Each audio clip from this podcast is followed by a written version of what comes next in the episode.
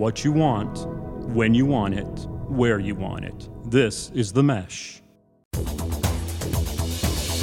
What you want, when you want it, where you want it. This is The Mesh. Foot Candle Films. Film news and reviews from two guys who really like movies. This episode is brought to you by the Foot Candle Film Society. For a schedule of upcoming screenings and membership information, visit the Society's website at www.footcandle.org.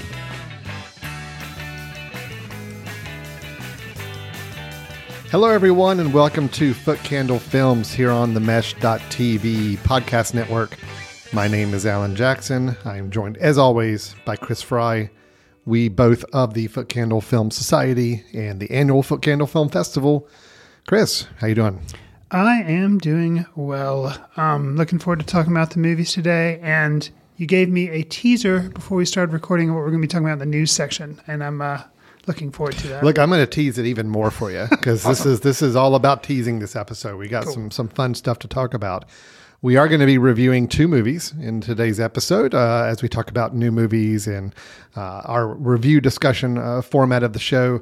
First up, we will be talking about the latest Marvel blockbuster film, Thor: Love and Thunder, followed by a completely opposite film, a very small independent film uh, shot and produced in the North Wales area, I believe. It is right. Brian and Charles. We'll be discussing that film after we discuss Thor. And then, as you mentioned, in the news section of our show a little later on, we do have a few upcoming production uh, stories about some new movies being made. One of them in particular, I'm anxious to show you, released a trailer. We'll be talking about a new film by Mr. Rob Zombie, a remake of a classic 60s sitcom that many people are familiar with. We'll get to that a little bit later. Also, to tease a little bit more, talking about a new film that's been announced by a director I know, Chris, you will be very excited to hear about. Okay. Because um, I know you were a big fan of his last film that happened to win a lot of big awards. Hmm. We'll tease and get to that in a little bit. And then we always end the show with our recommendations. Uh, I'll go ahead and cop up to it. I do not have a true movie recommendation to give this week. You do, Chris. I'll let you obviously do the honors of a recommendation at the end of the episode, a film that we think people ought to check out. Instead, I'm going to up the ante and throw in one more news item. Nice. And it's kind of come full circle. It is going to be uh, Marvel superhero related, but it is my latest online obsession obsession that I'd like to comment on and, okay. and, share with you as a news item. So we have a lot to cover in this show. Uh, it's a wide variety of topics and films we're going to be discussing. So let's start off with the one that right now is the current box office champion and is kind of all the rage uh, at the multiplex, but did it work for Chris or myself? That's what we're going to be discussing as we do our review of Thor Love and Thunder. Kids, get the popcorn now. Let me tell you the story of the space Viking, Thor Odinson. He was no ordinary man, he was a god. After saving planet Earth for the 500th time, Thor set off on a new journey. Well, he got in shape. He went from dad bod of Godbard. And after all that, he reclaimed his title as the one and only Thor. Thor. He's an OG Avenger. His standalone films have struggled more than Captain America's or Iron Man's, but he's had better luck than, say, someone like the Hulk. The third Thor film, Thor Ragnarok, was the first to have Taika Waititi at the helm. In Thor Love and Thunder, Waititi returns as director. Hemsworth, of course, returns as Thor. And absent from the MCU for a bit, so does Natalie Portman as Jane Foster. Alan, how did Thor Love and Thunder work for you, and how eager are you to see what Thor's next adventure will be, as seemingly promised by the film's conclusion? Right. So Thor Love and Thunder. Let's yes. how do we how do we talk about this film? Okay. Um this is a I've I've mentioned over over the years, Chris. Sometimes when we have a review, and I'll, I'll kind of own up to it at times and say, "Look, this was a tough one for me to review." Okay, this falls in that camp. This okay. is a tough one. Um, I was not I was not the biggest fan of the previous Thor film, which Got was you. directed by Waititi. and uh, partly because I, I you know, I, I, I, I tend to think of the character of Thor as a. Uh, I don't like jokey, Got you. silly Thor. Which is That's what Ragnarok yeah, pretty much that- was. Totally. Yeah. And it worked for a lot of people. And look, it was an entertaining movie, and I had a fun time with it. But I don't like what it did to the character. I don't like. I didn't like the style of the film for this character. I like Waititi's films. I love Hunt for the Wilderpeople. I love Jojo Rabbit. There's a lot of his work I really like, so I'm a fan of him. Right. I'm kind of done with him doing the Marvel movies. Okay. I think he kind of may need to check out after this one. I think he's done his time. We got it. Okay, good. Let's move on. This film, this film is a split movie for me. I, I, I can honestly say I did not really get much out of half of the movie, while I really liked and appreciated the other half of the movie. Um, and it's not even like an even split. Like at some point in the movie, it changes. It's this is a movie that weaves in, just like all the Mar- Marvel movies. It's weaving in many characters and many subplots and storylines. Some of the characters, some of the subplots really worked for me in this film, while some just did not. Hmm. And I think when the film is just trying to be an extension of what the last film was, meaning all color and flash and humor and funny, it didn't work for me. I, I hmm. didn't enjoy it. But there's a whole nother part of the film, meaning for me, uh, you mentioned Natalie Portman's character. I think we can talk about her a little bit. Sure. I thought that was an element that worked really well. I think the villain in this character one, played by Mr. Christian Bale, worked really well for me. Agreed. And there's a whole section, the last third of the film, I think was really strong. So it's a mixed bag. I, I admit, about halfway through the movie, I'm I'm kind of checked out. I'm like, all right, I'm I'm already kind of done with this movie. I really this is not working for me. And then it starts to find its place. And I wonder if that's not actually something that was kind of intended when they made the film. Is I think they, it almost it's almost like they intended to say, Thor's trying "Yeah, to find himself too. Right. Right. So, it's like, oh, let, let's just be funny and silly and kind of have fun with it the first half. But we ultimately want to get it to a place of, okay, now this is who Thor is by the end of the film. We want to get there, and it is going to take some more, some more drama and more serious moments to get there. And those work for me. So by the end, I was happy I got you. but it took a while to get there. um, so this is a tough one to review because again, I, I'd say if you liked Ragnarok, the previous Thor film, I think you're going to like this movie. It carries on a lot of the same elements. If you didn't like Ragnarok as much, or maybe just felt over underwhelmed by it, you're going to have a really tough time with this film. But I do think there's some rewards in there to gain come the end. Mm-hmm. It's a it's a fairly vague review from me, Chris, but I am anxious to hear your thoughts because you are you were more of a fan of Ragnarok in the style that that Waititi gave there than I think I was, and I know you were a little more optimistic about this particular film just because of the director and all. Right. So I'm curious, what, what's your thoughts on this? So, one? okay, and this is the rare instance because you know you and I are trying to watch so many different films, just ones we review for the show, that it is not often that I go back and Mm-hmm. watch films in prep for a new film, especially the MCU. If you did that every time an MCU film came out, there's so many of them now, you could never like you'd have That'd to be pretty much your job, Right. Yeah. Mm-hmm. You're just watching them all over again before you watch it. But my wife asked, she's like, hey, before the new one comes out, can we go back and watch the first two Thors? Because she'd completely forgotten about who Jane Foster was. I mean, she knew, but she's like, yeah, I don't really remember. I was like, yeah, sure. So we went back and we ended up only being able to watch the first two. But I'm kind of glad um, because those were the first two without Taika Waititi. They did both have Jane Foster in them. And the tone although I remember liking them okay, a lot of people are really hard on the second film. Um, but to me, Thor's character is just so hard to kind of make work because it has all this mythology and it's really serious and there's all this like random stuff going on and it just doesn't I mean, also, it, it just somehow it just seems very complicated and can get kind of staid and boring for me. And that's why originally, when Taika Waititi came, and Chris Hemsworth, as revealed to the Avenger films, he does have a little bit of humor in the first two, but when it gets to be the Avenger films, they really do kind of use him as comic relief. And I like that because I think he's got really good comic timing. He's funny.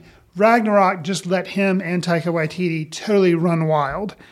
but it worked for me because at that point I'd kind of gotten weary of the the superhero formula, and I felt like that one was really different, and I was looking for something really different.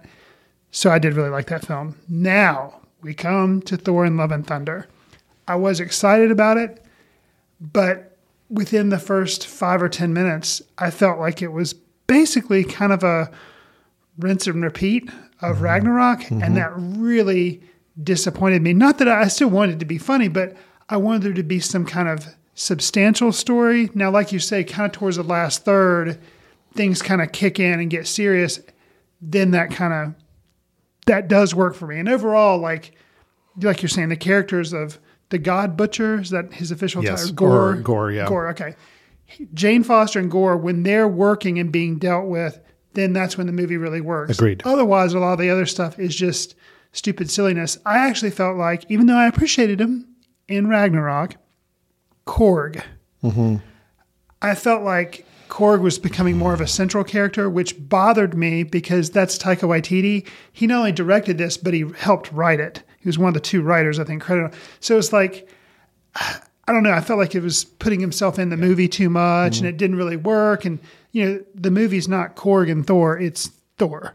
so that kind of bothered me. So yeah, there were a lot of distractions for me.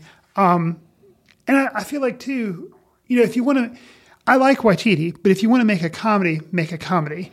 And this, this this was like trying to be an action movie, trying to be serious. And actually, when they first introduced Jane Foster and some of her struggles that she's going through, and I thought the solution was going to be, oh, just have him be a superhero. That bothered me mm-hmm. because I was like, oh, if we could all just become a superhero Right, sure. and shrug off, Yeah. You know, illness, right? That really, but the way it ended up being handled, Yes. I was like, okay, it made it worked by the yeah, I end, guess I just I didn't I wasn't trusting Waititi enough, but it, it did bother me initially because I'm like that's that's not cool. Um, so I think you and I are kind of on the same place, which for me was a letdown because my expectations were higher because I did appreciate Ragnarok so much. Um, enough of this film worked that if you like Marvel movies, I think you'll still have a, a decent time. Mm-hmm. Um, but if you if you were annoyed by Ragnarok, then you're going to be, I think, Oh, Yeah. annoyed You're by this ultimately. one. Well, I went in with more. much more uh, pessimistic view, just because I was afraid it was just going to be a a copy of Ragnarok style and tone, and that's why I came out actually probably a little happier than I expected Okay. to be. I'm still not saying this is a great film. I, I, I do think there's a lot of issues with it, and it really is all centered around the tone. I, I think it's just. I'm okay with films having multiple tones and taking tone shifts for reasons, but the the, the storyline of Jane Foster I thought was really good. I did too. Again, the villain played by Christian Bale. Would the villain have worked if it was somebody else performing playing him? I don't know, maybe, but his performance really sealed it for him for me that I just loved every moment he was on on screen. And I think Um, I agree. And I think in a weird way, some of the baggage that Christian Bale brings with him, Yeah. kind of like the torturing it and like having all these like There's a little bit of that. that that kind of works. well, and just you know, role. you know the fact that Christian Bale will, will really put himself in his roles, especially physically. Yeah. With you know how he looks, and he looked. I love the fact that they didn't have to CGI anything. It looks like with Mm-hmm. him, he honestly made himself a really haunting, scary looking person, and Right. it worked. Um, so all of that was great. Yeah, I think all the stuff with Korg as kind of the comic sidekick is too much. Mm-hmm. Uh, Tessa Thompson as Valkyrie. I like her as an actress, and I think her character is interesting. But in this film, she was also just comic relief. It Right. felt like, and it just like there's a moment in the film. I think when it gets to the point where, and I'm okay, I guess to say this because I think they're showing it in the trailers now. Russell Crowe appears as Zeus. That's about the point in the film where I said, "All right, I think I'm done. I, I think this is too Yes. much for me." Yes. Yes. That whole bit, and like Thor and his his team kind of having to sneak into this thing, and it's just all comic relief. It's like It a was- screwball it was comedy so type thing. bad, It doesn't and just yeah, I didn't work for me. At that point, I was kind of done. I understand. but luckily, shortly after that sequence is when things started to get a little more interesting, and luckily it saved itself. But man, at that point, and if I hear a goat goat noise one more time, it was funny the first few times, but uh, for anybody who watched the film, goats play a, a extraordinarily large part of the film, more than I expected. It was a funny moment in the beginning of the film that just continued on through the film. again, it was one of those Waititi touches. It's like, oh, hey, this will be funny to just kind of keep bringing, Bringing these back up. these goats back in and the noises that they make. And uh, I was about checked out at that point, Right. but um, Yeah, it because was- I think they had just taken it to a whole nother level of camp that I did not need in this film. And uh, I mean, when Russell Crowe is wearing a Zeus outfit and kind of stepping down steps and almost like holding his his gown almost like a dress and Right. just all for just trying to be funny and Right. it was just it was painful to watch i thought so uh but i mean but to get to the point where they have the whole black and white shadow creature sequence towards the end which i thought was really creative and well done the whole sequence with uh with christian bale as gore kind of tormenting the main characters in that black and white world and it was like okay this is good. This is like i'm totally enjoying this now. Um When I from that point on i think it found it if that was the intention of the film is to kind of get you in this light feel and then flip a switch kind of like what Waititi did with Jojo Rabbit if you remember Yeah. Jojo Rabbit was Playful. it was playful for the first two thirds and then it switched and Yeah. it became a very different type of toned film it worked in that case it didn't work as successfully here but it was close it was the tone shift was enough for me to come out of this saying oh okay this was this redeemed itself by the end of the film i Well, felt you know, like you're you're convincing me almost through saying why it didn't work. you're making me have a better feel on the film. I think. Okay. Yeah, it just it just took on too much Yeah, because it was the Jane Foster time story, Thor's maturity story. Then you have the God Butcher story. Then you have the Guardians of the Galaxy, which were completely Oh wasted. yeah, like that was just that was that whole bit did not work at all at the beginning either. And then um, and then you have the Russell Crowe and like Yeah. that kind of blending of mythologies thing, and it just it was trying to do too much. even on top of that, I mean, the whole concept of Asgard, which is like the home of Thor and all that. Right. If for those who maybe hadn't seen all the Marvel movies, I mean, that world was destroyed. Right. And so now Asgard is technically like almost like a tourist trap place on Earth. right, And there's some interesting storylines there because Valkyrie, the character, is like the president of, of Asgard or king of Asgard. And you get little hints of some interesting dynamics about her place in this world and what she wants, but they don't really explore that because it's they've got so much they're trying to do. And then to put such a comic sheen over everything for so much of the film, it's just it was it was disappointing. Well, and something else that I kind of want, there's another thread that kind of ran through it is um, a director making a movie for his children. And kind of like making a version of a never ending story in the Marvel Cinematic Universe and having your own kids in it. Because from what I understand, Waititi's kids are in it. I think, or maybe at least one of them is. I think some of Bale's children are in it. Hemsworth children, some of Well, Hemsworth children are in it. And You know that the the young girl, mainly girl, that's Hemsworth's kid. Okay, that doesn't mm-hmm. surprise me. So Yeah. we won't ruin what that is, but Yeah. yeah. So I think in a way that kind of, and I understand, like I understand directors and actors. They're like, you know, they make a lot of movies. Their kids are always like, oh, they want to be in a movie for their kids to see that they'll appreciate. But then the step of actually putting your kids in there, which they have this whole thing where that's the deal is the kids from New Asgard are kidnapped by Gorr and he holds them as hostage and everything but in a way there that's another tone because you're dealing with kids that is trying to be managed amidst all this other stuff and i'll, I'll have to i'll have to say um, so the um, the word for excrement is kind of a plot point the the profane use of saying excrement is kind of a plot point in that they keep using this certain phrase and they say it a lot i don't know the disney movie that has said the that profane word for excrement um, as much as this film Yeah, has. that's true. And you know, it just real. I was like, wow. I mean, you know, they say it once or twice. Yeah, I understand it. You know, PG thirteen. That's how you do stuff. But then for it to keep being brought back to specifically, Thor says like, "I want to feel this way," Mm-hmm. Yeah, yeah. and you know, and it's just like, okay, you know, and it just. I I don't know. That kind of surprised me. I was sitting there thinking, Oh, yeah. wow, that's impressive." But I will admit that line in that moment towards the end was was It- no, good. I it it. worked. I mean, yeah, but you're, I agree with you on the the use of the profanity, which was kind of it was just it was a Which little odd. again, it's kind of odd because it's really making a joke out of. So it's the whole tone management. I will say you mentioned the kids. What could have been an, a really eye roll groaning moment in the latter sequence of the film Mm-hmm. involving a lot of kids. Yes. I actually thought was good. I thought, yeah, and that I think that shows Yeah. Waititi like he knows what he's doing, Mm-hmm. and it's just maybe maybe it's a second viewing that will make me appreciate this more. Yeah. but um, yeah, at the end, the way the kids are used, it's like okay, and it could have been an art, but it, I was Oh, like, nope, it could have been so kinda- bad. That kind of makes sense. Well, and, it's like, it was done with a more I don't, I don't want to say it was like a more serious tone, but it was a more emotional tone to it. I mean, you really felt like okay, this is the way they're going to win is to do this, and it worked. So again, by that per- final third of the film, I'm I'm kind of digging it. I'm like I'm liking all the choices they're making in that final 30 40 minutes of the film. I just hate you kind of had to go through an hour and a half of I just felt like a lot of slog and a lot of just things that did not work. Even the humor at times just did not mm, did not work. I mean, the jokes.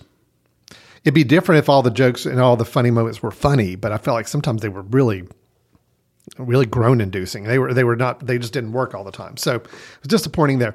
Um, so it's a mixed bag for me on this movie, Chris. I'm going to say overall, I came out better than I expected, but my expectations were pretty low going in. So that's not saying a lot.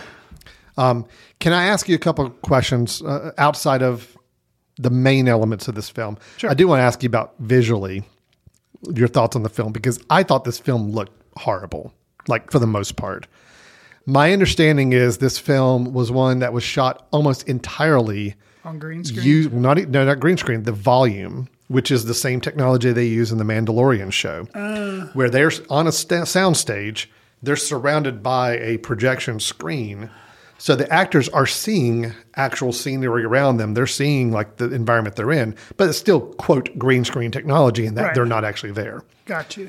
they don't have a set; it's a virtual Um, That's right. set. Got now, my understanding is actors really appreciate this more, obviously more than green screen, because you're actually seeing, Seeing an environment stuff. around them they can respond to. But man, I just there's been a lot of news lately of, of people that are uh, VS uh, visual effects artists for Marvel saying that Marvel's timelines and and hastiness in putting together like allowing the visual effects teams to work has really soured a lot of them on on working for Marvel. And a lot of people are saying this film is an example of that. It was like a rushed timeline and using this the volume technology and not giving not doing it well. I agree. I thought half the scenes I just thought looked they were just the shots were washed out. The backgrounds just never looked like like they were there. It looked like they were on a on a sound stage like half the film. Um, I personally really thought it looked pretty bad. So that was just uh, my take. I didn't really read a lot about it going into it. I just thought even during the film, I'm going over to my son's like, "Ah, this is a really weird, bad looking film. And then I read up about it afterwards. I'm like, ah, yeah, okay, there's something to it. I guess that it helps. I didn't really pay that much of attention to it, but I will say I didn't think any of the scenes looked necessarily cool. Like I thought the one where they go to Olympus or wherever where they meet, like I thought that looked dumb Oh, yeah. and terrible. And some of the other stuff, but a lot of times because they're doing such such bright, flashy, kind of unrealistic areas as well, like I don't pay as much. Att- but I would not say it looked good. I would just say I didn't Yeah. really care for the aesthetics. I wasn't really paying attention to whether I thought it was Yeah, I just- well done or not. I do feel So- like it, it was a very poor looking film I for such you. a budget.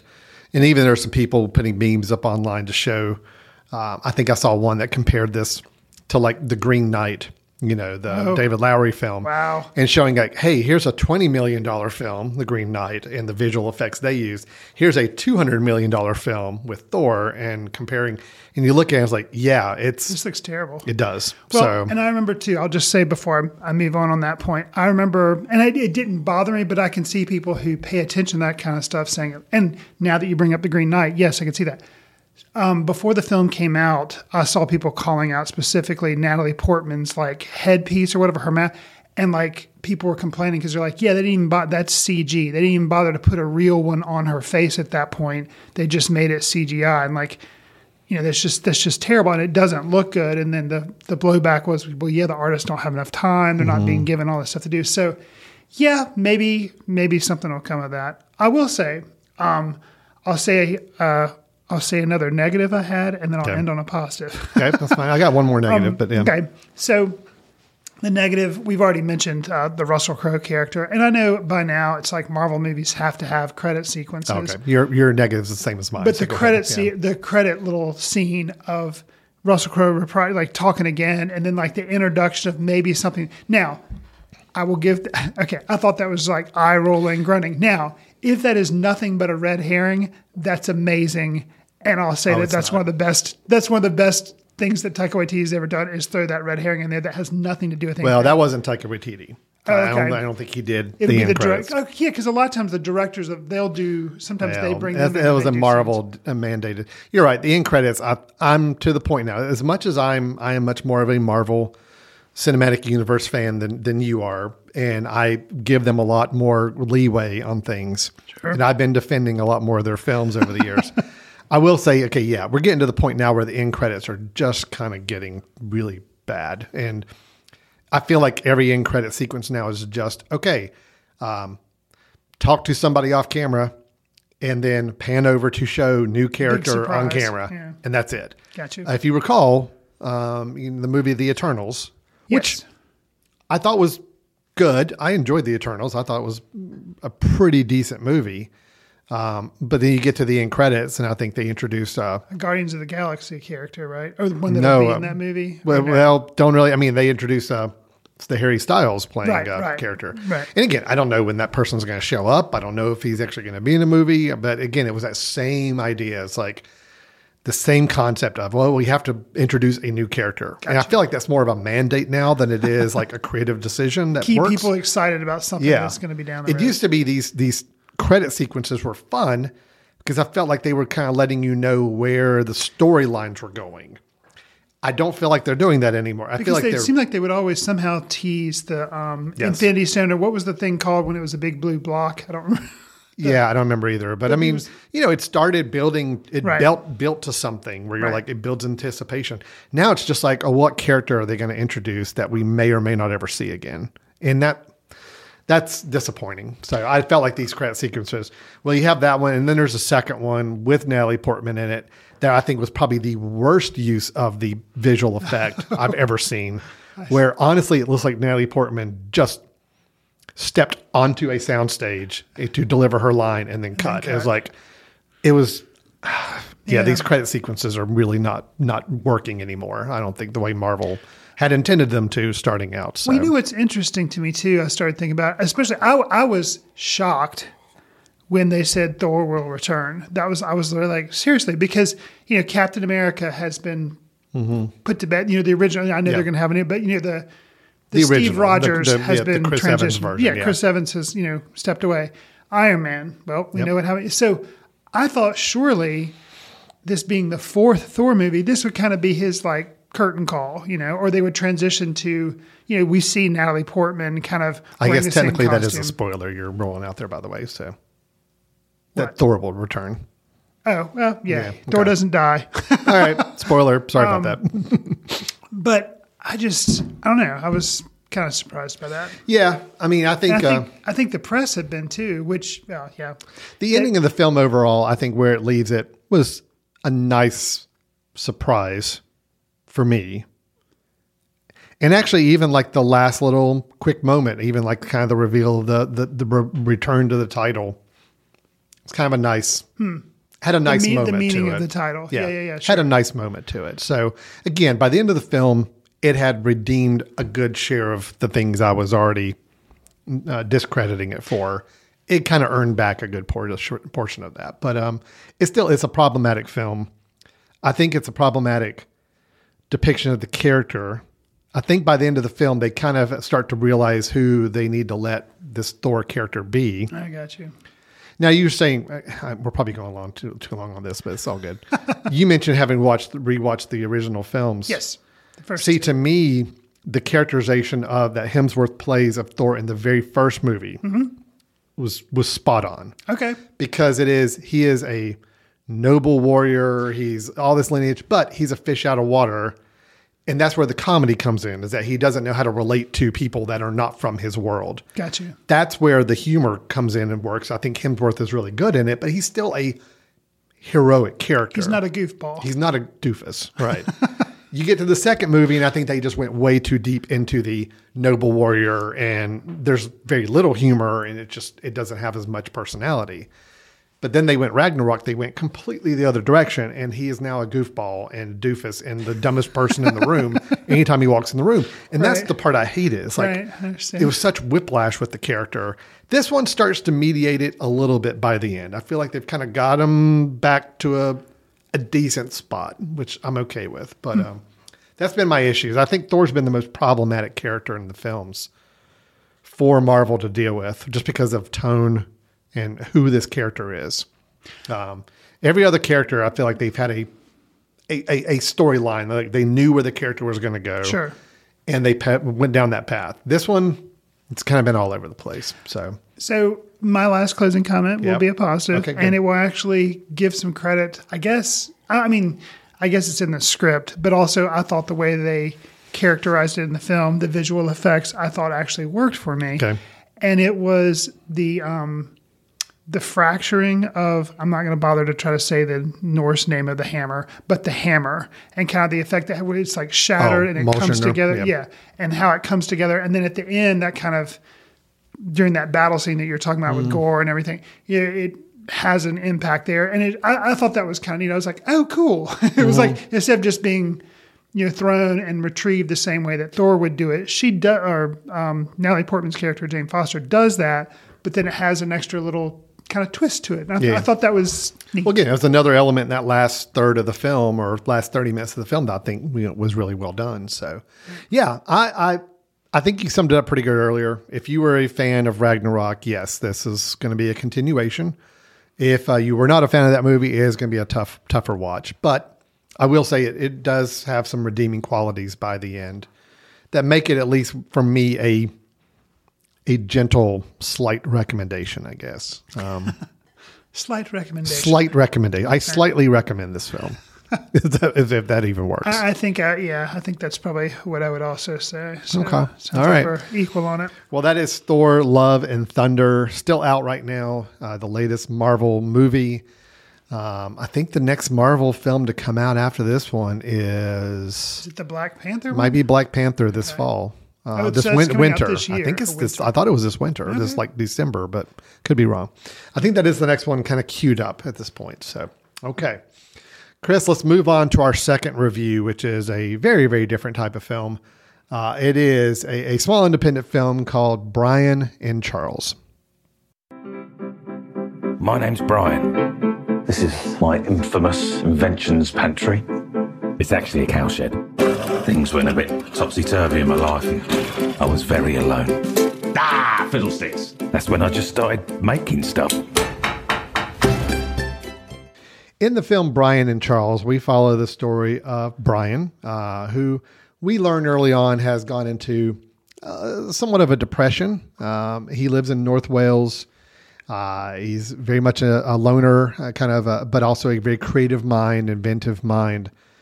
So he's isolated, doesn't really have anybody to interact with. So he does uh, what uh, can be seen as a little bit of an extreme situation, but uh, he does it and it, it carries the plot forward.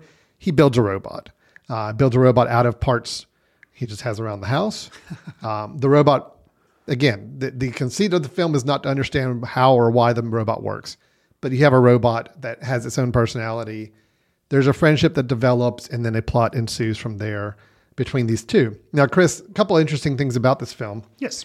It is shot and portrayed as a quote documentary. Okay. Um, kind of this whole idea of a mockumentary, where Right. it's you know it's a, it's a it's not a documentary. This this individual really did not build a robot, but it's shot in a way much like The Office, much like some of the Christopher Guest films. You know, this idea that it's supposed to look like a documentary, but yet it's you know with people turning to the camera, almost like they're being interviewed, talking to the cameramen behind the camera, that kind of conceit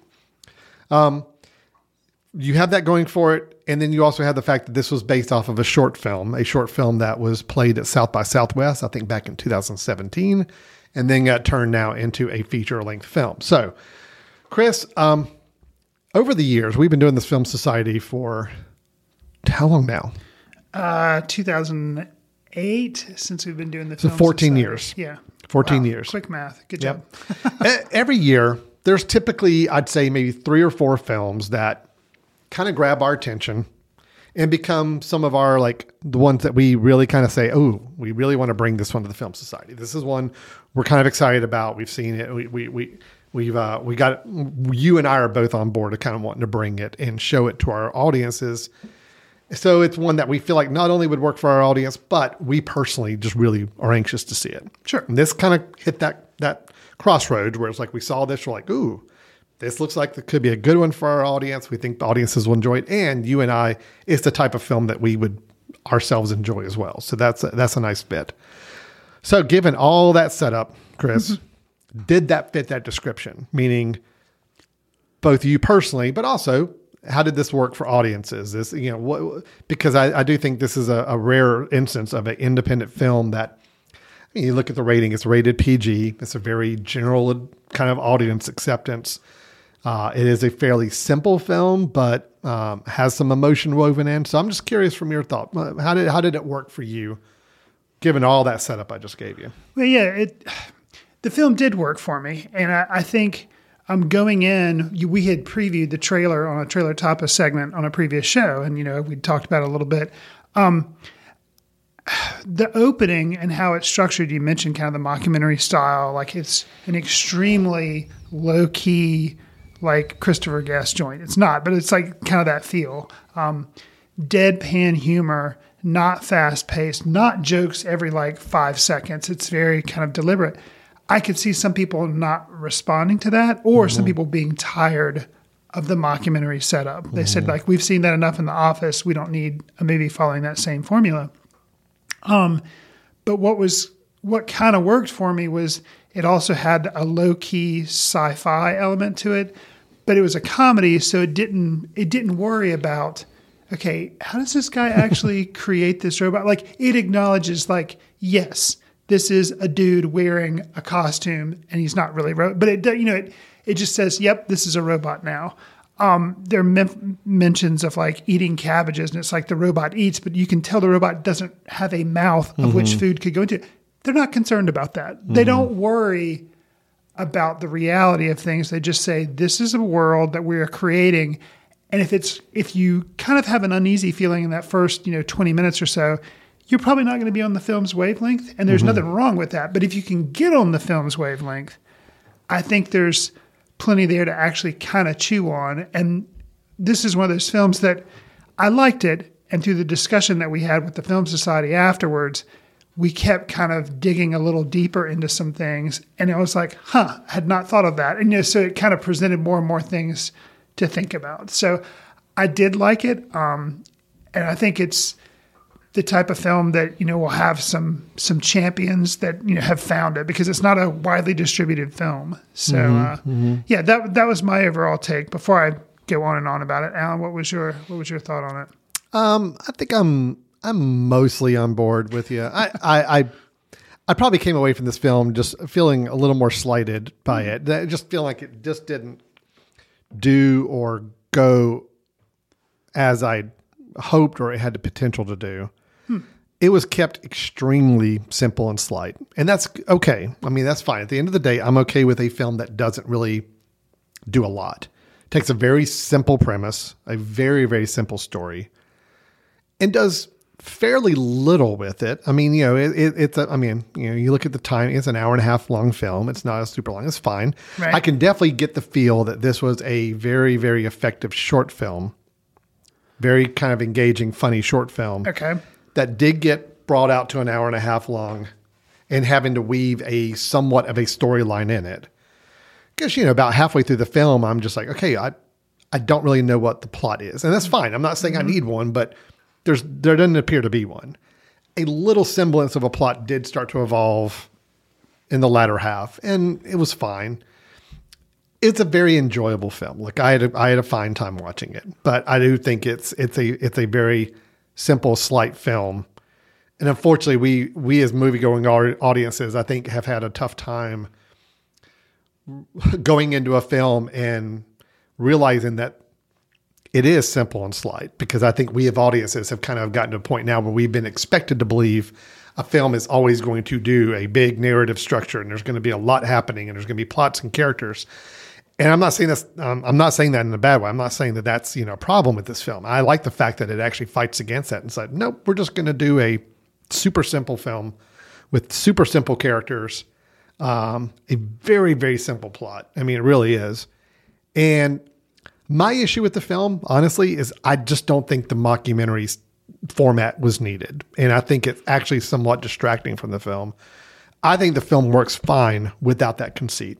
And I think actually about halfway through the film, they kind of forget about the They conceit. kind of drop it. Yeah. They drop it. So I mean, I think they even realize, hey, look, this was kind of a something we can do to kind of make it a little more interesting or quirky a, a film, but it didn't need it. And I think the latter half of the film showed that you didn't need it. Um, it worked fine on its own without that. So that um, you know, and then I get a question too. I mean, if you took away that quirky style format that they tried to introduce, and you take away like things like the design of the robot, which was a very low tech kind of that independent uh, film nature quirkiness to it. Sure. You take away some of those elements. Are you are you left with anything much more than short circuit back in 1986 or whatever, or 88 or whatever year that movie came out? The same kind of idea. I don't know. Uh, it was charming I enough. would it was say- I engaging would say enough. yes. Okay, sure. and I'd be anxious to hear kind of why, Yeah. because I mean, you know, if you strip out some of these elements, like the mockumentary style and the, the visual appearance of the robot, and I'm, I, you know, again, I'm not slighting the film. I'm just saying it was a fine, enjoyable film, but uh, was there much more there beyond some of those um, uh, the, the the format they chose to present the film in, and the actual look and style of the robot? What was beyond that? So. I'm, Yeah, I'm so- anxious to hear some other thoughts from you. So, um, the mockumentary style, I think I didn't realize this going in, but then doing research and talking with the audience afterwards, um, David Earl, who is um, who plays Brian and who co-wrote the film with the guy who played Charles, the robot, Chris Hayward, they uh, they wrote the original and acted in the original short Sure, as yeah. well. David Earl is apparently cohorts or friends with Ricky Gervais, who did the British Office. Mm-hmm. So I think I'm imagining, although I haven't seen the short, that the short probably was nothing but like a 10, 13 minute little mockumentary. Mm-hmm. So when they broadened it out to the film, I see how they wanted to bring some of that, but then like you're saying, they do kind of ditch it. And I think that's good because what happened after they ditched it is for me, I thought they were going to do that's why for me there was a lot more in this film. There's a I think it's going to be a Frankenstein take of this guy has created something without any forethought as far as what am I going to do if it works? And then there's challenges of I've got to hide it, I've got to protect it. It's trying to do its own thing. I can't let it do that, or I don't want to let it do that. Mm-hmm. So it kind of became, I thought at first, like a Frankenstein narrative. then it shifts. Well, and then with that at the same time, which I think is ultimately where the film lands, is about it's a tale of loneliness mm-hmm. and attempts to go to a great length to counteract the loneliness, build a robot, when there was a chance for him to establish a relationship prior to that, but it took something to kind of force him into that relationship. Because there's a um, he develops a relationship with Hazel, who's a woman who lives in the town who he knows, but he's always been hesitant, and then yeah, I thought that was an interesting dynamic. Um, so yeah, loneliness, kind of a Frankenstein story or a Frankenstein like corollary. Then there's an interesting thing around bullying, which um, that's where you're saying it kind of latches on a little bit, and that kind of becomes a theme as well. And bullying and how everyone is can be complicit in the bullying and doesn't you know lets the bullying continue and then at some moment it takes one person to stand up and pleasantly because this was not a hollywood production when the standoff happens i was expecting it to be this big thing get kind of violent even though it's a pg movie but yeah, i'd forgotten that at that point thought it was going to be like a really you know intense or not intense but like a fight Oh, yeah. and No, instead it something presents itself and it's over and done with in a flash Yeah. and resolved in a very satisfactory way. Mm-hmm. Um, so I, I appreciate that. And then without spoiling anything, um, one of my favorite things, and I kind of, because by this point, by the end of the film, I had bought into what this film was doing. It's not a mockumentary.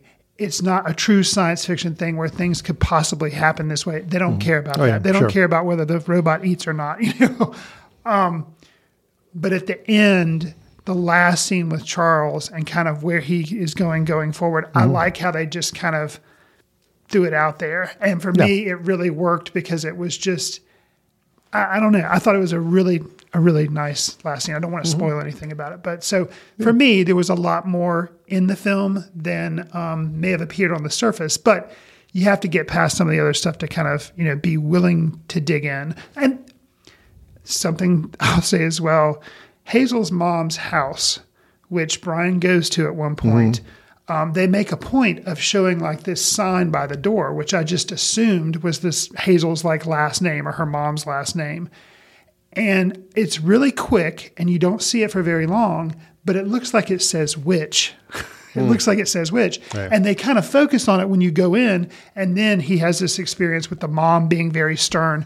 And he comes out and they show it again. And I'm like, what is up with that? Well, because somebody in our audience got on their phone, they said, well, yeah, it's a some type of um, not Norse language, but something like that. It doesn't have any vowels in it, so that's why it looked like witch. But instead of saying witch, what it actually means is a term, uh, a bracing hug that gives comfort. So that was kind of interesting that Hazel was in that house. So there's like there's some layers there that don't. I don't know. It's like the more you dig into it, the more you can kind of appreciate it. So, Right. Okay. So I, I seem to have appreciated it more than you did. Well, I mean, again, like I thought it was a, I thought it was a fine film. I, I Chris, doing this podcast forces me to be a reviewer, and Yes, as a reviewer, I can pick this film apart and be like, okay, yeah, if I strip away the quirkiness that I feel like is kind of added to it, just to give it some personality. Yeah, even even even the description you gave of all the themes and things it covers, uh, yeah, eighty percent of that is Short Circuit from the nineteen eighties. So I, that's my reviewer hat sitting there, and I'm saying, all right, without the Indian stereotype that's well, yeah, that's. I mean, great. There's no offensive stereotypes Right. here, which is good. Um, but as a film goer who enjoys watching films of all types, yes, this is a this is a fine film. This is good. This is enjoyable. I liked it. It was it was it was fun to watch for 90 minutes.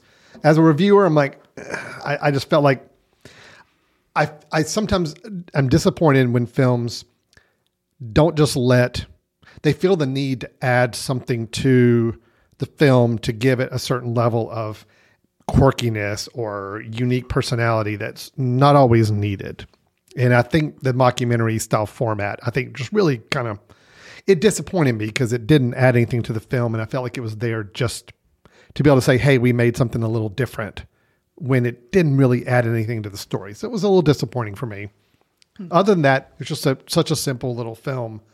Again, very enjoyable. Just, uh, um, didn't feel like there was a lot there if you start to strip away some of the things on the surface. But again, as a reviewer, I'm gonna, I'm being a little more salty than than maybe normal. as a film goer, yes, I enjoyed this film. This is a fun film. This is a good watch. Um, Well, some, something that something that stood out to me as well, and I'm glad that we have previously on this episode talked about Thor: Love and Thunder. To me, when we originally watched this trailer, I thought Taika because you know it was a trailer we were watching on a laptop screen. I wasn't really like I couldn't really see the people's faces really clearly. I thought Taika Waititi was playing Brian, the Brian Earl character, because the type of delivery and the deadpan and the sense of humor to me seemed like an early Taika Waititi film. well, like what we do in the shadows. Yep. because that was a Taika Waititi film that Correct. definitely this the mockumentary style I think worked for that one. Right. So yeah, And then, um, yeah. And then I thought Jim Broadbent was the voice of Charles, and it wasn't. It was Chris the, Hayward. the yeah. robot kind of looks like him, Right. And Yeah. I, yeah, I think it does. So, um, so I think to me, what was pleasant about this movie after, because I'd seen Love and Thunder prior to watching this film, it kind of reminded me of the early films you mentioned, Hunt for the Wilderpeople by Taika Waititi. It reminded me of Boy, another film by Taika Waititi that isn't trying to achieve these grand themes. It's Yeah. not trying to have a mm-hmm. huge plot. Mm-hmm. It's an indie comedy with kind of some deadpan humor. And I was like, yes, this is like I would have thought this is the type. So it was nice to see a film like that, and it was it, they're getting an interesting pairing with Thor and Love and Thunder because that's Waititi just totally going crazy. Yeah. so this isn't his film, but it reminded me what I liked Yeah. about his early films. So I will say I, I always appreciate seeing an independent film that wears its independence on its sleeve. Mm. And I also really admire an independent film these days because believe me, you and I see enough of them Sure. throughout the years with our film festival and screening process. I like to see an independent film that isn't afraid to say, no, we don't have to go and be dark or violent or uh, language or graphic in any way. It's like, no, we're going to keep this super simple, super friendly, super. It was so nice last night at the screening, Chris. People were coming into the screening, and I had like seriously four people, hmm. different ones, all come say, all right, so this is going to be like, this isn't going to be dark. There's not going to be anything like disturbing Sure, with this film. sure. I'm like, I said, I haven't seen it, but I feel pretty confident in saying I think you're going to be okay. Well, and and, I- yeah. that was, it was nice because you're right. There were moments in the film I'm like, okay, if this were a typical new independent type film, this is where it's going to get edgy or it's going to get dark, and Yep. it didn't. And I'm like, that was nice. So I will give it that for sure. That was that was that was to me probably the strongest suit of the film was that it was not afraid to be kind of dorky and kind of s- just silly for no, you know, for for silly sake, uh, and didn't feel the need to have to go. Even when it got into a sense of the theme of bullying and kind of loneliness, it never went to the point where you felt it was trying to teach a lesson or trying to get really profound about it or really edgy about it. It just it just let it play out as a nice simple story. So I I I would did get a lot of kudos for that. So cool. All right.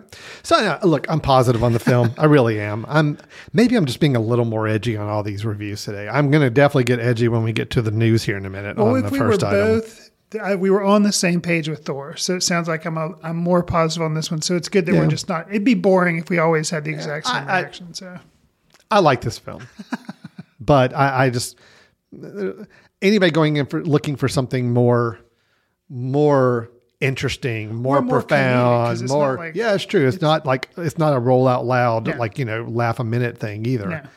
It's a very simple, quaint little film that has some nice moments, and you know overall, I, I more admire the I admire the spirit of the film than I do maybe the actual film itself. got you. So, okay. All right. Well, that is Brian and Charles. I don't know where you're going to see this film. Uh, it's pretty small release schedule, and uh, yeah, we we were lucky to show it for our film society screening this month, but I don't know where. I mean, it's not online You or know, the anything weird yet. thing is, um, I was talking to the audience afterwards, th- and they somebody mentioned online. I think it just premiered overseas. Yeah. like recent, like it actually started here before it started over there. I guess maybe because Focus Features had it. So yeah, as far as I know, it's not online yet. So yeah, people, it may be there eventually, but All right. Well, it's worth checking out. So that is Brian and Charles. Let me keep an eye out for it. Um, that should be coming out soon. Or if you live in a bigger city where maybe there are some limited engagement screenings of it, might be available to see there as well. true. Okay, Chris, let's take a quick break because we have some news to cover. I've got a lot of news to go over with you. And then I am anxious to, as always, hear your recommendation. I need a film to add to my watch list, and Chris is normally good to give us one to consider. So we'll be right back with Foot Candle Films here in just a moment. This podcast is sponsored by Jackson Creative, a custom communication agency located in downtown Hickory, North Carolina, specializing in online content creation. To learn more, visit thejacksoncreative.com. Jackson Creative, we tell your story. Welcome back to Foot Candle Films here on the Mesh.tv podcast network. We had our reviews in the first half of the show of Thor Love and Thunder, followed by Brian and Charles, and uh, positive reviews on both. You were uh, I, you were more positive on Brian and Charles than I was, but we both still liked it. Uh, you liked it more and found a lot more out of it. Thor Love and Thunder, uh, I was maybe a little more positive. I don't know. We were both on the same page. hard I think it's more of a I went in with very low expectations True. and found them to be better matched than I expected. You went in with higher expectations and found it to be a letdown. Okay. Right. So we kind of met in the middle on that. Sure. But regardless, let's talk. Uh, that was all movies that are out now that you can see at your multiplex or maybe eventually soon online. Let's talk about some film news of things coming up Okay. that are piquing our interest. And um, all right, let me start with one that is going to be a positive first. Okay. I'll start with this one first. Sure. Uh, this is our movie news section. So talking about a new new project coming down the pike. Chris, you are an unabashed fan of the film Parasite, correct? Yes. Yes. I'm a big Bong, uh, Bong Joon Ho. yes. Uh, that was his last film, obviously award winning, won the Academy Award for Best Picture. Uh, he has been, he's someone who has done a nice variety of different type of films. He did the film Snowpiercer, correct? Yes. Okay. Mhm. Which they've turned into a TV series, They have which I've never watched. Never but- watched either, but I did like the movie. Um, so here's what we've got. We've got a new film uh, that he is working on, and I don't know how much you've heard about this, but I'm just going to give you some of the the breakdown because this, to me, this is not only Chris Fry patented perfect film, but also me too. I, I'm I, I'm genuinely very excited about this. The announcement came when I read about this. Uh, Steven Yeun, Okay. who you know from uh, Minari? Minari and also from the Walking Dead TV series, he has been cast to co-star with a Mr. Robert Pattinson on this new film, Okay. a Bong Joon Ho film. Okay. so right away, those two, all right, feeling pretty good. Mm-hmm. We're still riding the Batman high for Robert Pattinson, so I'm happy Sure. to see him doing another interesting film, and he has been choosing really interesting projects as an actor. So I don't think there would be any surprise that he would obviously jump at the chance to be in a Bong Joon Ho film when given the opportunity. Sure. So here's a few more things about the film to tell you about. Um, it doesn't have a title yet, Okay. but it's based on a novel. The novel's called Mickey Seven. Okay. The name Mickey and the number seven. Okay. It is a science fiction story. Yay. Yes, there you go. um, and according to the book publisher, it's a high concept cerebral thriller. Now, how much of this he adapts into the movie, we'll see. Sure. But um, it follows the story of an expendable, and that's an, a disposable employee on a human expedition sent to colonize the ice world, Niflheim. Okay. But in the story, this disposable employee refuses to let his replacement clone, who's dubbed Mickey 8, mm. take his place. So it's kind of like a never let me go. A little bit of that. There's yeah. these are employees that they know are going to be expendable, but they are cloning them and having replacements Kind of made. like a little bit of Moon, the Duncan Jones film. yeah, a Okay. little bit of that. But it sounds like the conflict is that this one person refuses to let his clone now take his place. Got you. Um, now, again, we don't know how much of this is That the movie's awesome, going to adapt. Exactly, I agree, and I don't know how much of it's going to adapt into the movie. We'll have to see. But that is the next Bong Joon Ho project, sci-fi. Robert Pattinson, Do we have a Steven is it Yeun? 2023 or is it still a little more ways out? Still a little ways out. Uh, they don't really say. I think they're just casting it now. Got you. Um, I do not see a release date for it. Um, this is all from Deadline Hollywood and now from Variety, kind of reporting this. Also, here's the rest of the cast, which I think is also good too. Mark Ruffalo is in the movie. I like him. Toni Collette is in the film.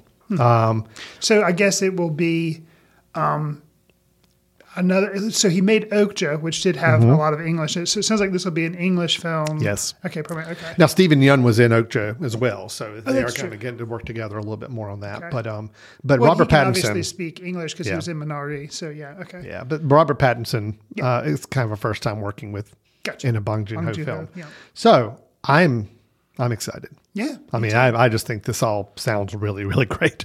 I like Snow Snowpiercer a lot. I mean, yeah, it it was maybe a bit of a letdown in that I, it was such a great concept and such a great idea for a film. Uh, It maybe didn't hit all the marks I was hoping for, but I still really enjoyed it. Sure. Um, but now, you know, after Parasite, and I think Bong Joon Ho is at the top of his game right now. So anxious to see He where makes this one interesting goes. films. That's for sure. films. Yeah. that is for so sure.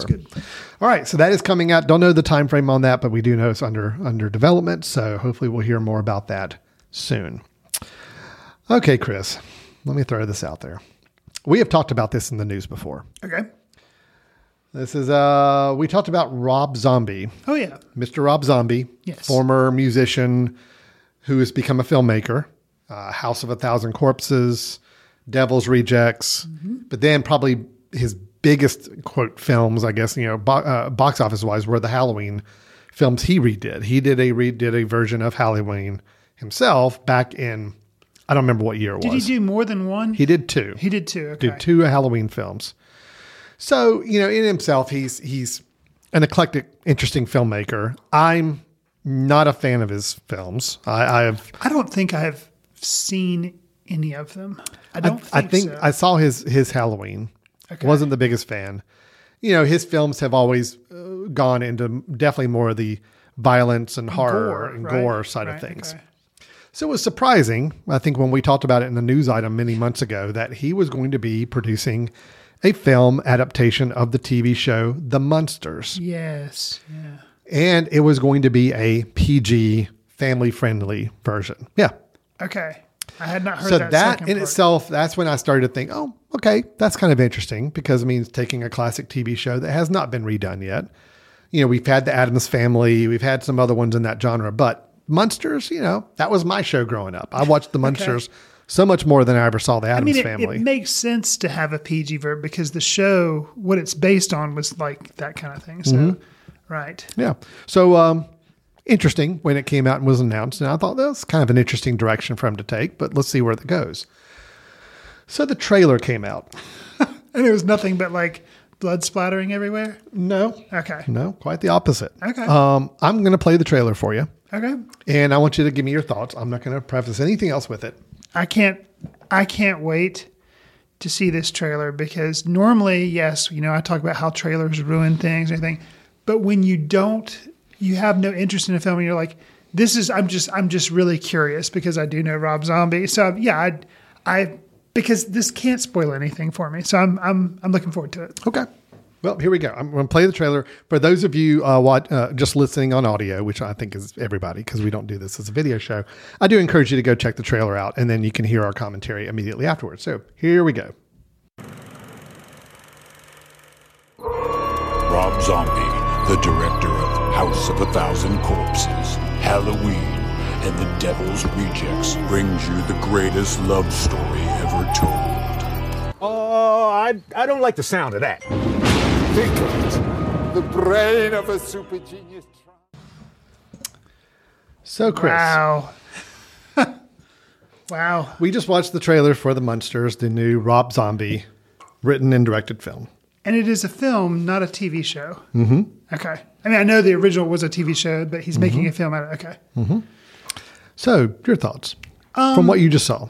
Well, okay. So I will say, from what I recall of the show, I did watch it a little bit. I wasn't like a huge fan. I don't remember all the, you know, so, but I will say the film looks very, um, it seemed like it's capturing the tone, the type of humor, the production values Yeah. of the show, which, if you're trying to pay homage, awesome. What surprises me is it looks like a TV show, and it looks like a TV show that would be on like Nickelodeon in the '80s, where like you know it's. It looks like sound stages and everything, and it, it looks like, and if that's the aesthetic it's going for, which if it's trying to copy the original, except it's in color as opposed to being in black and white, cool. But yeah, t- to me, it is just very shocking that it's Rob Zombie doing it. Um, it seems like it would be. I would imagine this being done more by like somebody like Tim Burton, because he has a little bit of the playfulness, and I never think of Rob Zombie. But you know, they they play it up in the trailer. This is from the director of House of a Thousand Corpses, and, all, and you're like, okay. But the greatest love story ever told. But it's just completely. The thing is, I am still curious about it because I just wonder will it be entertaining? Now, I, I don't think because it, I think it is only it's probably just, it's literally probably a kids movie.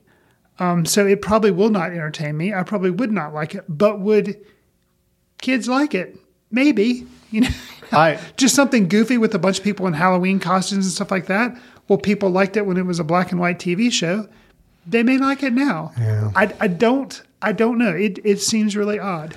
I I I was shocked at the production quality of Yeah. this trailer.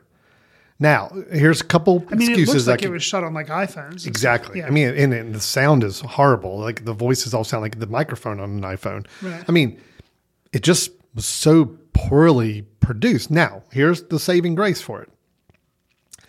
If the desire was to be, I want to make this as low production value as possible because I'm trying to ape what I thought the show. Now, granted, I've seen the show. right. This is not matching the production value of the show. I mean, I'm not saying the show, the TV show, was like this super high budget production value, but I mean, it was a fine produced piece of TV entertainment at the time. This just looks bad, and I mean, the jokes, the humor in it, none of it works. I mean, Hmm. so again, yeah, I don't know who the audience is for this at this point. I, I, don't would know. it'd have to be kids.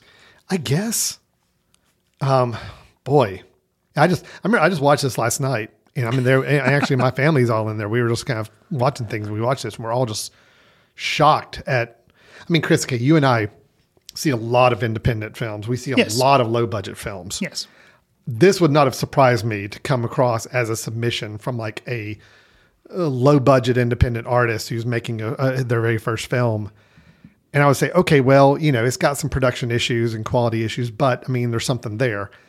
This is Rob Zombie, who has made four or five movies already, and actually has had like movies open in theaters. And Right, right. To to see this, I'm I'm shocked. I'm well, really really like surprised. the the fonts that are used, like it's like yeah, it- like the opening text was just you could go in and drop them into iMovie and do Right. that same. I mean, just it looks like it was edited on iMovie. Mhm. Yeah, yeah, yeah. So I'm I'm very surprised. Me too. Now, if the film comes together and it is very much in the style like meant to be this kind of schlocky production, but there's a lot more to it, great. But I didn't mm-hmm. see enough in this trailer to make me think that they really had an idea what they're trying to do here. So Sure. anyway, I just thought that was really interesting. Because I was actually looking forward to see this trailer when the film was announced a few Oh, months ago. I'm like, oh, I want to see what they do on this. Sure, sure, And then when I sure. see it, I'm like, this is a joke, right? This is not the right trailer for this movie, but it is. So we'll see. Now, uh, they don't know quite where this film is going to be shown. They have not announced whether it's going to be a theater distribution, Okay. whether it's going to be an online distribution. Uh, my guess is the trailer is not going to help solidify any distribution deals Well, anytime it's soon. coming out pretty September. So September 2022. So I think- But you know, I've heard they've said that there's rumors that sometimes that Universal was going to release it in theaters, and there was talk about it going to Peacock, and there was talks about Netflix, and nobody knows. Hmm. So I don't know. That's Okay. a very, very, very interesting. no, sure. Um, okay, so that's that. uh, did you notice uh, Hurley in the film? Jorge Garcia. He was in the film. no. Yep, Hurley from the show Lost. Which uh, was he doing? He was the one that greeted um, the the the, the uh, Lily Munster at the door, And then he, fainted. and then he got thrown out by Okay. Herman Munster. Yeah, Oh, that was oh, that oh, was okay. Jorge Gar- Garcia. Okay. Um, so, and the person playing uh, Lily Munster, the the Is future wife, wife, right? is Sheri Moon Zombie. Okay. That's Rob Zombie's wife. Yeah. Okay, very interesting. All right, Chris, I got one more for you. Okay. And this is really this one is a bonus one. Okay. Because I'm making up for the fact that I don't have a film recommendation this week. Got you. Okay. This is uh we started out the show talking about Marvel movies with Thor Love and Thunder review. So I'm gonna end the show with some rumors that I think are intriguing about an upcoming Marvel movie. And I'm anxious to hear your thoughts. This is the segment where we like to, I, like to kind of throw out rumored casting notes and say, does this casting would this work for this particular project? Okay. Um, Marvel has been teasing a Fantastic Four movie for Right. some time now. Right, right. There's been three made. Well, technically four if you count the Roger Corman version from the 90s that nobody's ever seen. or Very few people have seen.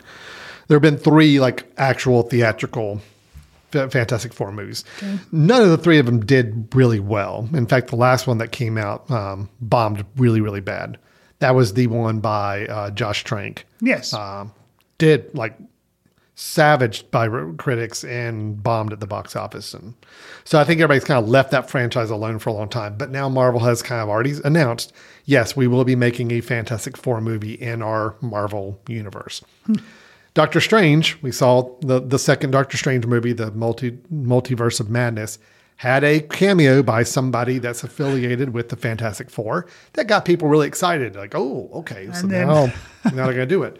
Well, um, there have been a lot of rumors just this past couple of days about Okay. this new sh- this new movie And they they have announced a cast finally? No. Okay. but there have been rumors going crazy about it, Got you. both casting and director. Well, I'll just go ahead and say I am not in it. So I know people Okay, are probably good. Well, excited cross, about that, but I'm not. cross Chris Fry off the list. Chris Fry will not be playing the Thing Right. and uh, in the Fantastic Four movie. I still encourage you to go see it if you're interested. but Right. I'm not going to be in it. Um, so let's let's talk director first. sure. The name that has been batted around in the rumor circles, which I think are completely fabricated and not real. Steven Spielberg. Okay. Supposedly. Now again, Now, th- please I think preface if you would have said Martin Scorsese, that might have surprised me a little bit Sure, more. yeah, yeah. but Um, Steven Spielberg still kind of surprised These are me. all rumors that uh, most of these rumors have already been shot down, but that was the buzz for several days is that Marvel had approached Steven Spielberg about directing the Fantastic Four movie. Me, I'm on board with that.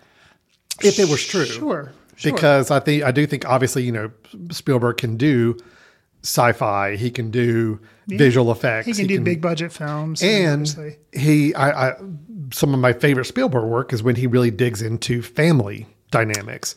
Right. Close Encounters, mm, E.T. sure. Some of these movies where you really get to kind of see a family dynamic. Well, the Fantastic Four is a family. Right. So that's kind of exciting. That would be a pretty good fit. I would actually be completely on board with that if that happened. It would be a huge win for Marvel if they got it too. Yeah. Yeah. Absolutely. But I don't think it's going to happen. So go ahead and just wipe that out. Okay. Sure.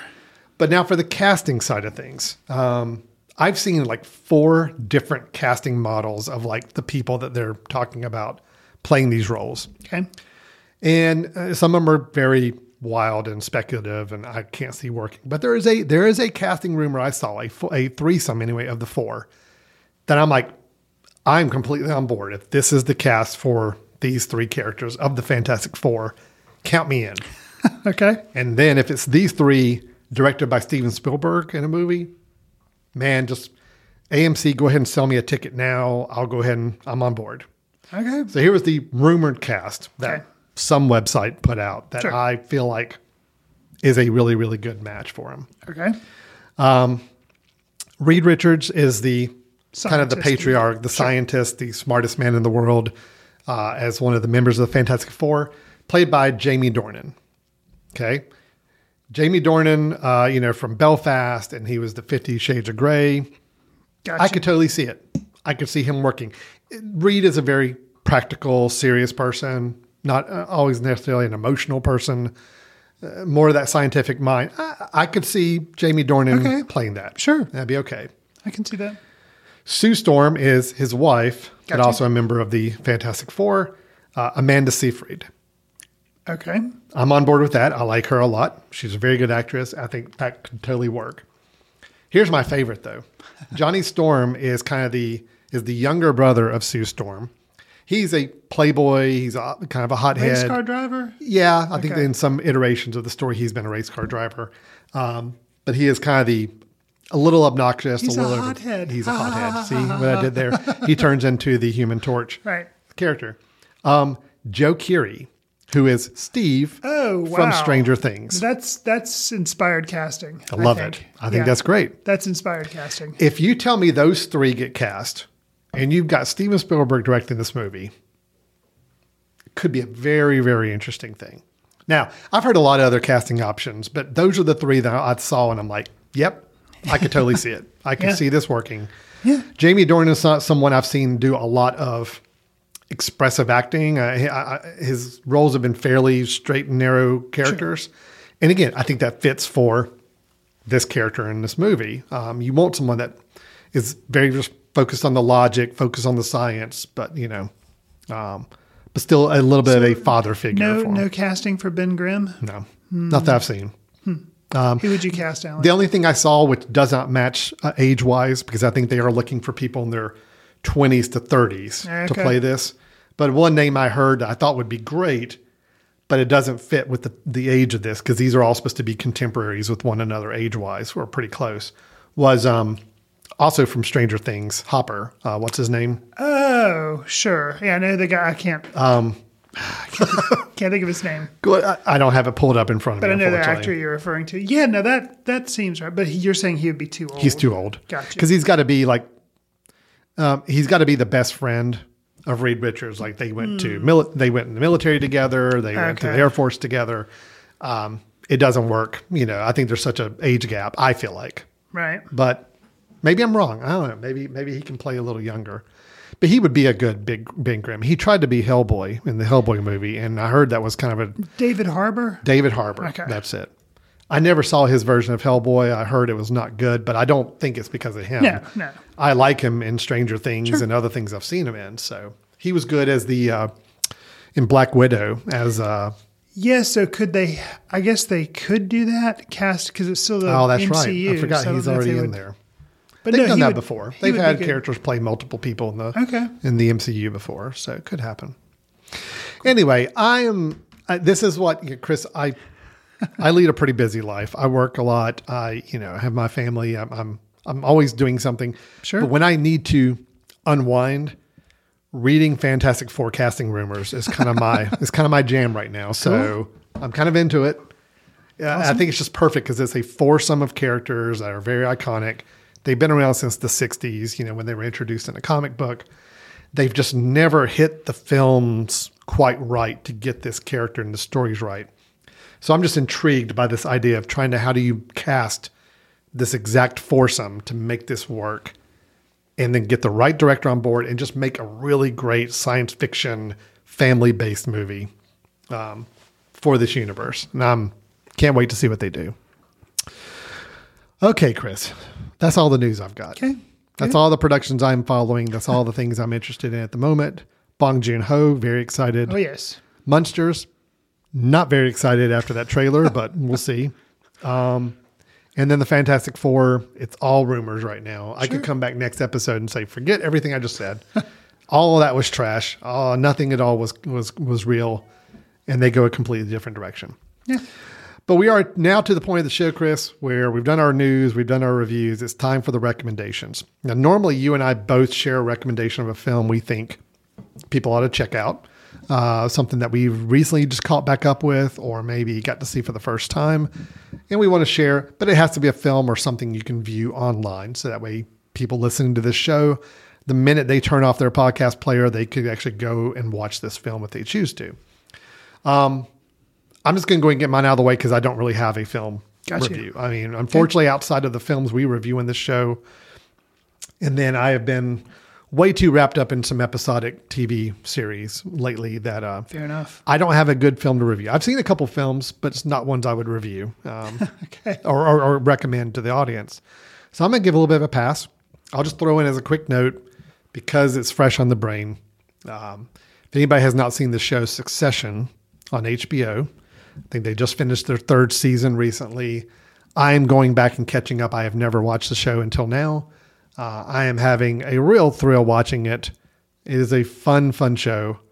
Well, yeah, fun maybe the not the best word for it. It is a very uh, It's a drama, so it's a drama with enough co- comedy in it to Oh, keep okay. it I wasn't interesting. aware there was any comedy in it. oh so yeah, that's- yeah. Oh, No, there's okay. definitely okay. It's it's a little bordering on satirical, Oh, okay. but not quite. But just enough to to keep it entertaining. Uh, I do think it's a really good show. So Succession on HBO, I do think is worth checking out. Um, it's uh, uh, Brian Cox as kind of the patriarch of a large media conglomerate company with four children that are all vying for who will be the face of the company. Uh, the show starts out, and I'm not spoiling. The show starts out just in the first couple episodes where he is basically on a deathbed, and you think that the show is going to be just all about these four uh, children fighting it out to see who's controlling the company. Gotcha. Well, lo and behold, within just a couple episodes, he's actually comes back around and he is back and active in the company. And that to me creates even more dynamics because here you had these kids who got pitted against each other to find out who was going to be leading the business. And then the father is now back in the picture and running the business, but you still have all this interesting dynamics going on. It just takes off from there. And uh, so it's a really well made show. Adam McKay and Will Ferrell are executive producers, which I did not realize until you watched the credits Huh. for the first time. Interesting. Um, so it's it's a drama primarily, but it has enough comedy to it um, to make it a really fun watch. So uh, that's uh, Succession. I'm impressed with the show so far. Been enjoying it. Okay. But Chris, let's do an, an, actual film recommendation from you, if we could. Sure. What what film are you recommending we check out uh, after this episode? So I'm going to recommend a film from 2022. So it's a current. It's playing on Hulu. It's called Good Luck to You, Leo Grande by uh, director Sophie Hyde. And uh, stars Emma Thompson as Nancy Stokes, who this I'm reading the d- description direct from Letterboxd. So, uh, but uh, Nancy Stokes, who doesn't know good sex, whatever it may be, Nancy, a retired school teacher, is pretty sure she has never had it, but she is determined to finally do something about that. She even has a plan. It involves an anonymous hotel room and a young sex worker who calls himself Leo Grande. So, an interesting premise, especially for a movie that has Emma Thompson in it. Mm-hmm. Doesn't sound like a movie she would normally be in. Um, it is, for the most part, um, just those two actors, Emma Thompson and Leo Grande, is played by Daryl McCormack. But they're, I mean, you you know, Emma Thompson, duh, she's a good actress. I was not aware of Daryl McCormack. He's been in some other things, but this is the first time I really had seen him. And the way they play off each other and the dialogue, because for the most part, it is them having interactions in a hotel room and talking about their lives, who they are as people. And the film is 97 minutes, but and it it moves pretty quickly, and um, it was surprising some of the emotional beats they're able to to hit with the film. So um, and I you know we're only in uh, July, but I will say Emma Thompson, yeah, she's still got it. um, and because this is such a like, I mean, Grant, without the guy playing Leo Grande, I don't think the film would work. But without her, like you just, I can't imagine anybody else doing that role because it's such a nuanced performance and got to hit all these different notes. Like I'm crossed, my fingers are crossed for her to at least land an Oscar nomination. Mm-hmm, Um, I don't know if she will, but I think it's it's definitely because it's such an independent film. Um, you know, it's on Hulu, so people Right. can see it. But Yeah. like, I don't know if it'll have the momentum to get the recognition it should. But um, I'll be one of the critics at the end of the year that'll mention the movie, and people will be like, "What? What? What movie are you talking about?" but uh, good luck to you, Leo Grande. That's Mm-hmm. Good uh, luck to you, Leo Grande, on Hulu. Yes. Okay. Uh, Emma Thompson. Yeah, I've heard some really good things about the film. It's on my watch list. I have not had a chance to see it, but um, glad to hear that you are recommending it as Mhm. something uh, to check out for sure. I think that's great. Um, well, again, sorry I don't have one to share. Again, I've seen some films, but not anything I feel Well, like actually, I should recommend. your recommendation of Succession makes me think it's time for me to check it out because the fact that there is some humor in it, I was actually steering away from it just because it looked extremely serious and looked Oh. like it wasn't going to be an enjoyable watch. But you said there's enough in there. Oh, no, of, yeah, yeah, yeah, So yeah. that that actually makes me want to check it out. And there are, uh, yes, yeah. I, I would say, yeah, it does get serious at times, but it's it's never, it's not a depressing show. Okay. not- it doesn't go too deep on the drama. It is kept things. I, I- just think the whole family dynamics are entertaining in themselves. And uh, um, uh, is it Culkin? Which uh, Not Macaulay. not Macaulay Culkin, but his brother. Um, Is it Rory? Rory Culkin, maybe? I don't know. I can't remember. I can't remember my Culkin brother names, but he is one of the the children Okay. in the film and or in the show, and he's he's uh very good as well. Okay. Um, Sarah Snook uh, as one of the children, and then gosh, I'm pulling up now because again, IMDb is my best friend here. Sure. Um, uh, Kieran, Kieran, Kieran Culkin. Okay. Is it Kieran Culkin is the plays Roman, Sarah Snook as Shiv, Jeremy Strong is Kendall. So that's the three of the four, and then Alan Ruck, you may remember from uh, Ferris Bueller's Day Off as Cameron. Gotcha. Is uh, Connor the oldest of the four children? And then you've got Nicholas Braun, which I'll just go ahead and tell you. Uh, this is an actor I think um, we need to keep our eyes on. Nicholas Braun plays Greg, cousin Greg, Okay. and um, Has he been in other stuff, or this is one of his first I mean, things? probably so, but I've never seen him in Okay. anything before. Gotcha. He is very entertaining in this uh, show. Okay. His character. Cool. And then Matthew Macfadyen, who is a British actor that plays Tom, a uh, uh, in a relationship with one of the with the daughter, Sarah Snook's character. Anyway, I've talked a lot about this show now, but I'm just saying it's a fun show. It is the show that when I come home after work and uh, everything's settled in the house and dinner's done and all that, this is what my wife and I say. Oh, it's time for Succession, right? And that's what we do now. So we watch this show. So I think it's a, a high recommendation from me so far. I'm enjoying it very much. Okay, Chris. Well, I think we are done with our show for today. Thor: Love and Thunder. Um, mild recommendation from both of us. Um, then we've got uh, Brian and Charles a recommendation from bo- both. Chris is a little higher on it, but still a, a pleasant and engaging, entertaining film. Then we had some great news on things like the Munsters. We had some news on Bong Joon Ho. We had some news on the Fantastic Four casting.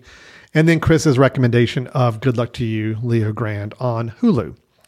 So, Chris, if anybody has any comments, questions, feedback for us on anything we talked about, maybe they want to show me an alternate cut of that Munsters trailer that's going to make me feel better about this film. Right. Um, how do they get that to us?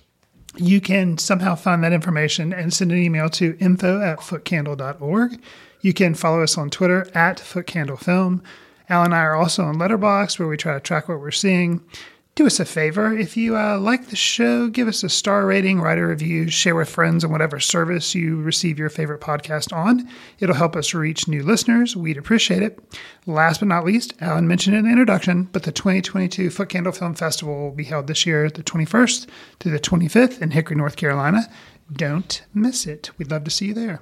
Yeah. So by the time this episode is out, we should have everything announced on the website as far as uh, films, as far as tickets availability, and so forth. Again, September 21st through the 25th is our Foot Candle Film Festival. We're very excited about this year's selections and about the venue and about the uh, format and everything else. So definitely, uh, once this this episode goes live, I'd encourage you to go to our website, footcandlefilmfestival.com, to get more information about the festival. And uh, we hope to see you in Western North Carolina in uh, September. So that'd be great. All right, Chris. Well, I think we're going to wrap it up for today. Uh, thanks everybody for listening or yeah, listening. I got to remember, we're not a video show, so nobody can watch this. It's just listening. Thanks for listening, everybody, and we'll look forward to talking to you next time. See you in the ticket line and hopefully at the festival.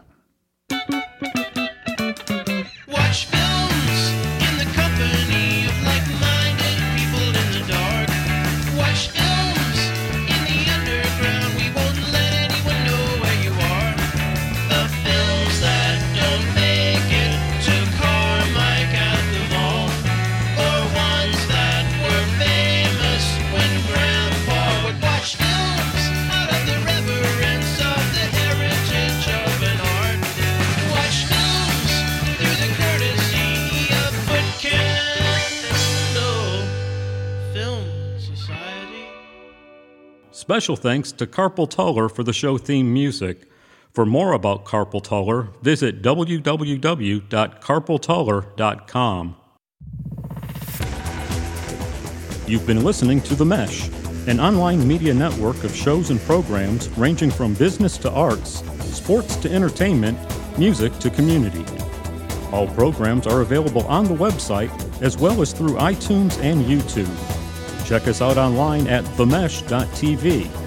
Discover other network shows and give us feedback on what you just heard.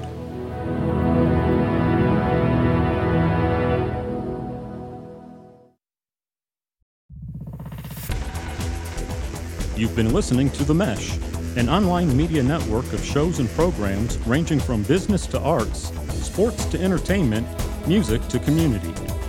All programs are available on the website as well as through iTunes and YouTube. Check us out online at themesh.tv. Discover other network shows and give us feedback on what you just heard.